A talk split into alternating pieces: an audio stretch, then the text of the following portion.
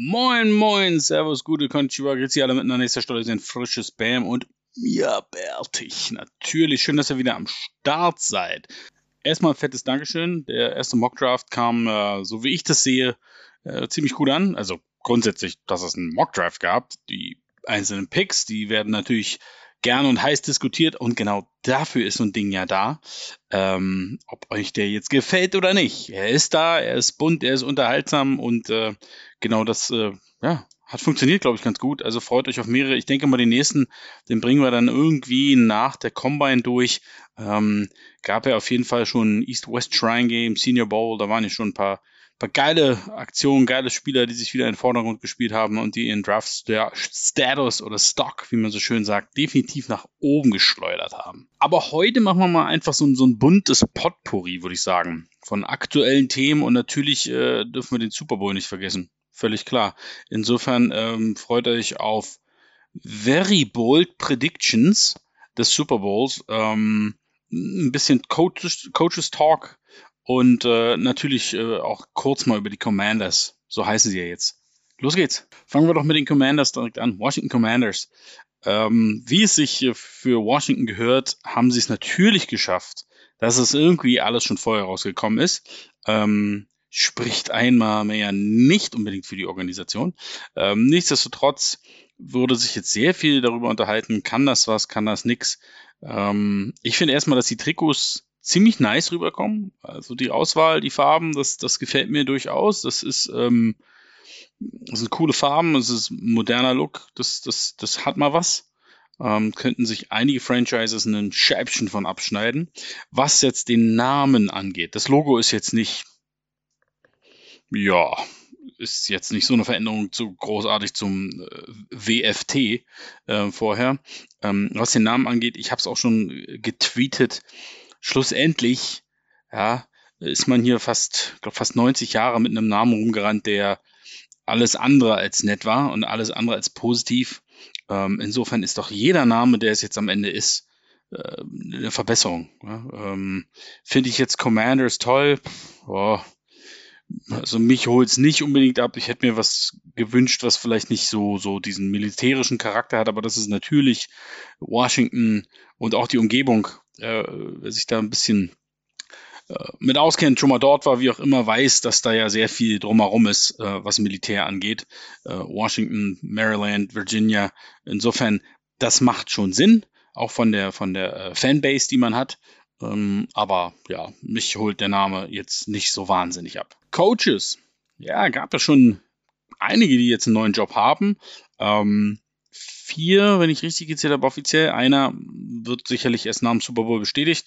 Ähm, ich will da noch gar nicht zu sehr drauf eingehen, weil das eigentlich natürlich dann auch wieder so ein schönes Bem und Bärtig-Thema ist. Einmal bewer bewerten, was können die denn und bringt das jetzt das Team so viel weiter? Das ist natürlich alles heiße Luft, wisst ihr sowieso. Ähm, denn am Ende kackt die ganz. Aber ähm, ich finde es spannend, was da bisher passiert ist. Ich freue mich für Jacksonville, dass sie tatsächlich einen Coach bekommen haben mit einem richtig krassen Pedigree. Ähm, das ist was Besseres, hätte diesem Team nicht passieren können. Was das am Ende bedeutet und was das wird, ist wieder eine ganz andere Geschichte. Ich freue mich für, für die Giants und für die Raiders, dass sie ein wahnsinnig spannendes Konstrukt beide hinbekommen haben, nämlich GM plus Coach, die zusammen in ein Paket kommen, weil das natürlich ein Riesenplus ist, wenn die Herren sich schon länger kennen, schon lange miteinander zusammenarbeiten und einfach dieselbe Philosophie haben und an, an einem Strang wirklich ziehen. Finde ich sehr, sehr spannend, wenngleich sicherlich das Duo in Oakland, äh, Schrägstrich in falsch, natürlich, ja, alter Mann, in Vegas, ähm, glaube ich, wesentlich bessere Vorzeichen hat mit dem, mit dem, was sie da an Material haben, mit dem sie arbeiten können. Ähm, bei den Bears überrascht es mich auch nicht. Das ist ja so ein klassisches Modell. Ist, Im Endeffekt kannst du die Broncos da auch mitnehmen und sagst, hey, warte mal, äh, die Bears und die Broncos. Die einen hatten vorher einen jüngeren Offensive Coordinator, äh, den sie zum Head Coach gemacht haben. Jetzt haben sie einen bisschen erfahrenen, aber einen Defensive Typen. Und äh, in, in Denver ist es quasi genau andersrum. Ähm, nach einem alten Defensive-Minded Head Coach jetzt einen etwas jüngeren Offensive-Minded. Ähm, also das war irgendwie fast schon zu erwarten bei beiden. Ähm, was das bringt und was die können. Ich, ich warte mal noch ab. Ähm, ich muss ja ehrlich zugeben, es dauert ziemlich lange dieses Jahr, bis wir wirklich alle Coaching-Spots besetzt haben. Und es ist auch relativ ruhig, ähm, was da noch offen ist und was das noch angeht. Ähm, aber ich will mich da erst mit einem quasi äh, Analyse, Rating, wie auch immer ihr es beschimpfen wollt, erst, da würde ich warten, bis wirklich alle besetzt sind. Ähm, Minnesota, wie gesagt, sieht's ja aus nach O'Connell, dem OC der Rams.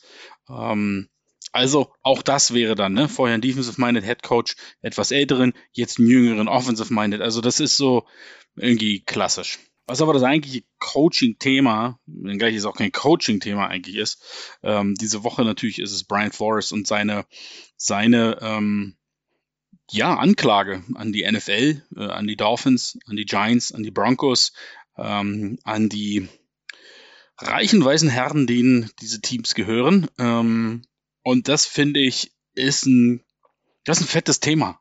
Das ist, äh, es ist überhaupt nicht überraschend, muss ich ganz ehrlich sagen. Nichts davon überrascht mich.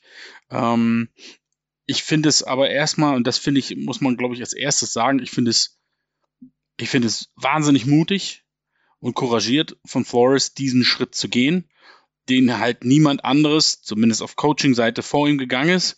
Ähm, natürlich sind es Spieler wie Colin Kaepernick, sind diesen Weg gegangen. Ähm, und er weiß, was das bedeuten kann. Da ist Kaepernick sicherlich das beste Beispiel dafür. Das kann bedeuten, dass er gar keinen Job mehr in der NFL findet oder so schnell keinen Job mehr in der NFL findet. Also er setzt da sehr viel aufs Spiel für sich selbst, aber am Ende des Tages ähm, kann es sehr viel bringen für andere. Vielleicht auch noch für ihn. Also so alt ist er nun nicht. Ähm, das finde ich erstmal, das finde ich erstmal große, große Klasse. Das Thema an sich, nochmal, es überrascht mich nicht. Diese Rooney Rule, die ist halt, die lädt dazu ein, dass man eben so eine Fake-Interviews gibt.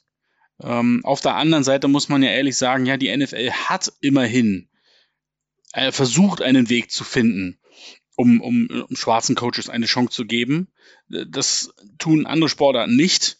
Ähm, könnt mir erzählen, wie viel äh, schwarze Bundesliga-Trainer gibt es eigentlich? Also, ja, also es ist ja nicht, nicht nur Football ist ein Sport, der äh, mittlerweile alles andere als weiß ist. Ähm, insofern muss man der NFL dafür, finde ich, ja grundsätzlich erstmal sagen, das ist, das ist ein guter Versuch.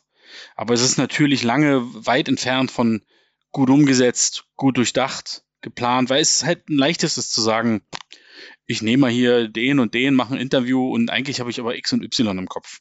Ähm, es ist vielleicht auch nicht immer fair, ja, wenn ich sage, ich habe den Coach, den ich haben will, schon in-house, dann ist es durchaus nachvollziehbar. Es gibt es ja in allen möglichen Positionen und Firmen. Das ist ja nichts Ungewöhnliches, dass jemand sich nach oben arbeitet im Unternehmen. Und dann ist es natürlich auch wieder ah, unschön, so eine Regel zu haben, auf eine gewisse Weise, weil es spricht ja auch nichts dagegen, dass jemand 10, 15 Jahre sich in einem Unternehmen hocharbeitet. Ne, das ist ja nichts Falsches. Ähm, aber trotzdem, die NFL muss irgendwas dafür und, und dagegen unternehmen, dass diese Fake-Interviews stattfinden. Sie muss da viel doller kontrollieren, glaube ich, viel, viel arger auch ein Auge drauf haben, auch entsprechende Strafen aussetzen.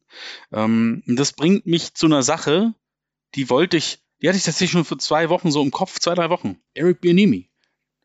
Erinnert ihr euch noch an den Namen? Also Eric Bianimi hat doch gefühlt in den letzten zweieinhalb Coaching Circles jeden Interviewjob, äh, jeden, jedes Interview bekommen, was man sich nur vorstellen kann. Irgendwie war der fast, ich würde sagen, bei 85 Prozent aller Job-Openings tauchte sein Name auf. Ähm, und da wurde am Anfang auch gesagt, naja, ist der so wirklich ein Playcaller? Hm, hm, hm. Und dann, da, da kam mir dann dieses Jahr, wo er nämlich nur ein einziges Interview hatte, da kam mir dann irgendwie auch der Gedanke, hm, ist das, geht das mit rechten Dingen zu? Also geht es hier wirklich einfach nur darum, dieses Häkchen machen zu können? Und der ist dann halt gerade mal populär ja, weil, oh, guck mal, der Coach eine gute Offense, macht schon Sinn, da fragt sich ja keiner blöde Fragen. Den interviewen wir mal und vielleicht überrascht er uns ja. Ähm, oder ist er tatsächlich am Ende einfach nicht gut genug gewesen, konnte nicht überzeugen. Was mich daran aber so ein bisschen irritiert, ist, die NFL, wenn es um die GMs geht, um die Owner, das ist ja eine sehr kleine elitäre Gruppe. Und da ist man sehr gut informiert untereinander.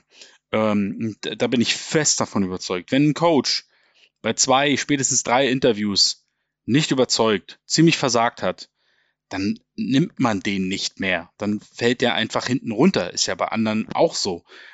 Aber er ist halt immer wieder dabei gewesen, dabei gewesen. Da muss man also schon davon ausgehen, dass irgendwann äh, dann doch schon nur noch Fake-Interviews da waren. Ähm, das ist schlimm und traurig, aber davon muss man fast ausgehen. Ja, vielleicht hat er wirklich nicht überzeugt in seinen ersten Interviews. Durchaus möglich, durchaus denkbar. Ähm, aber früher oder später wurde das, daraus dann so ein, da ist noch ein heißer Name. Und jetzt auf einmal er völlig weg. Und die Offensive Chief, auch wenn sie sicherlich anfangs ihre Schwierigkeiten hatte, ist jetzt nicht so viel schlechter dieses Jahr, ne? Also, damit fing so bei mir der Gedanke an und dann kam Herr Flores um die Ecke und dachte ich, wow, guck mal an. Endlich spricht's mal einer aus.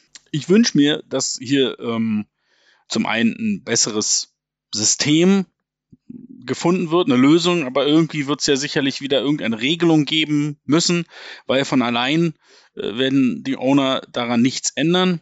Ähm, ich hoffe, dass das nicht einfach so verschwindet, das Thema. Also Fakt ist, ich glaube, dieser, diese Anklage hat jetzt wahrscheinlich nicht so viel Potenzial, Erfolg zu haben. Ja, also gerade wenn es um, um die Aussagen gegenüber den Broncos geht. Ähm, also keine Ahnung, wie besoffen oder nüchtern John Elway und Co. dort am Start waren. Also wenn man sich die Quarterback-Drafts der Broncos anschaut in den letzten Jahren,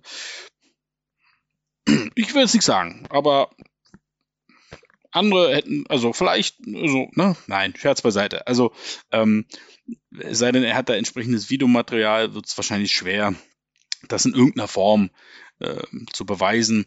Bei den Giants ist es halt natürlich der Punkt, es gibt diese, äh, diese SMSen von, von Bill Belichick, aber auch die sind natürlich kein direkter Beweis dafür. Ähm, bei Miami, also irgendwas sagt mir, der hat noch was im Köcher. Da ist, der hat noch irgendwas, irgendwas Schriftliches oder ein Audio, Video, was das Ganze unterstreicht, zumindest beim Thema Miami, weil er war nun mal drei Jahre da. Ähm, dass das jetzt nicht nur so eine hohle Geschichte ist. Ähm, auf der anderen Seite glaube ich trotzdem, dass es nicht wahrscheinlich eine große Chance hat auf Erfolg. Aber darum geht es, glaube ich, auch überhaupt nicht für Brian Flores. Es geht wirklich darum, etwas Grundlegendes zu ändern. Ähm, und das finde ich mutig und das finde ich stark. Ähm, sollte sich das bestätigen mit Miami, dann gibt es für mich keinen anderen Weg, als zu sagen, du musst dein Team abgeben und tschüss. Da gibt es für mich keine, keine andere Lösung. So, jetzt wartet ihr natürlich schon die ganze Zeit auf die Super Bowl Mega Predictions. Was, was haut der Stolle raus? Ich will gar nicht jetzt groß irgendwie erzählen, ja, das ist äh, der Super Bowl wird so und so laufen und das und das wird passieren. Äh, also und das sind die Stärken und das sind die Schwächen und darüber haben wir schon diskutiert, darüber werden wir noch genug diskutieren. Also das wird noch oft genug Thema sein in der Footballerei. Deswegen, ich will einfach nur, ich ziehe jetzt die Knarre und baller hier einfach wild in die Luft. Und dann schauen wir mal, wie viele Treffer ich am Ende habe. Nummer eins. Matthew Stafford wird eine frühe Interception werfen aber danach wird er sich fangen. Nummer zwei. Die Cincinnati Bengals werden erstmals seit zwei Monaten mehr als ein Turnover im Spiel haben. Hm. Die dritte Bowl Prediction, es wird mindestens einen mega geilen Trickspielzug geben. Nur ob er funktioniert, kann ich euch jetzt, hat mir die Glaskugel nicht gesagt. Aber es wird einen geben. Ähm, Nummer vier, äh, für einige sehr entscheidend. Ich glaube, es wird die beste Halbzeitschule mindestens letzten 20 Jahre sein. Und und wir sehen einen Hologrammauftritt von Tupac. Da, wir sind in LA, da kommt noch irgendwas. Da, da, da muss noch, verstehe, ja, es ist LA, da muss noch, da muss noch irgendwas kommen. Dann ähm, sind wir quasi in der zweiten Halbzeit, jetzt schon des Spiels. Und dann wird es interessant, denn ich glaube, zum zweiten Mal innerhalb von sechs Jahren und damit zum zweiten Mal überhaupt sehen wir ein Overtime-Game. Ich denke, Super Rookie McPherson wird mit einem Last-Second 50 Yard Field Goal den Ausgleich schaffen. Und wir gehen in die Overtime. Uh, ich habe jetzt nicht drauf geguckt, wer den blöden Cointoss gewinnt, aber am Ende werden die Rams gewinnen. Ähm, und zwar, wie wird's kommen? Ich glaube, hier kommt wieder das Turnover-Thema. Ich glaube, diesmal sind es die Bengals, die den späten Fehler machen. Und daraus wird ein Touchdown der Rams resultieren. Und der kann nur sein, Stafford auf Cup zum 29 zu 23. Ähm, und MVP wird Cooper Cup, weil mein Gott, der Mann ist einfach nicht zu stoppen dieses Jahr und die wird auch die Bengals Defense nicht stoppen. Mindestens 12 Catches, 130 Yards, zwei Touchdowns und die schönsten blonden Haare in ganz Hollywood. Also, das sind die Bold Predictions. Das waren jetzt 1, 2, 3, 4, 5, 8. Oh, schauen wir mal ob davon mindestens eine richtig ist, dann wäre das doch schon richtig, richtig groß. So, dann bin ich, da würde ich gerne mal wissen, was ihr so im Köcher habt, wo ihr sagt, oh, das wird passieren. Ne? Vielleicht kommt ihr noch mit Aaron Donald, wird den Sack-Record brechen. Ja, vielleicht wäre das noch was, ja, oder was ganz Wildes. Irgendein Backup-Quarterback wird irgendein Team zum Sieg führen oder was weiß ich nicht alles. Also, lasst hören. In diesem Sinne, ähm, ich kann noch nicht versprechen, dass wir im Super Bowl noch was dann Thema sein wird, Bam und Bertig, und ob es pünktlich kommt oder ob es vielleicht mit einem Tag Verspätung dann eher so ein Super Bowl Hangover ist.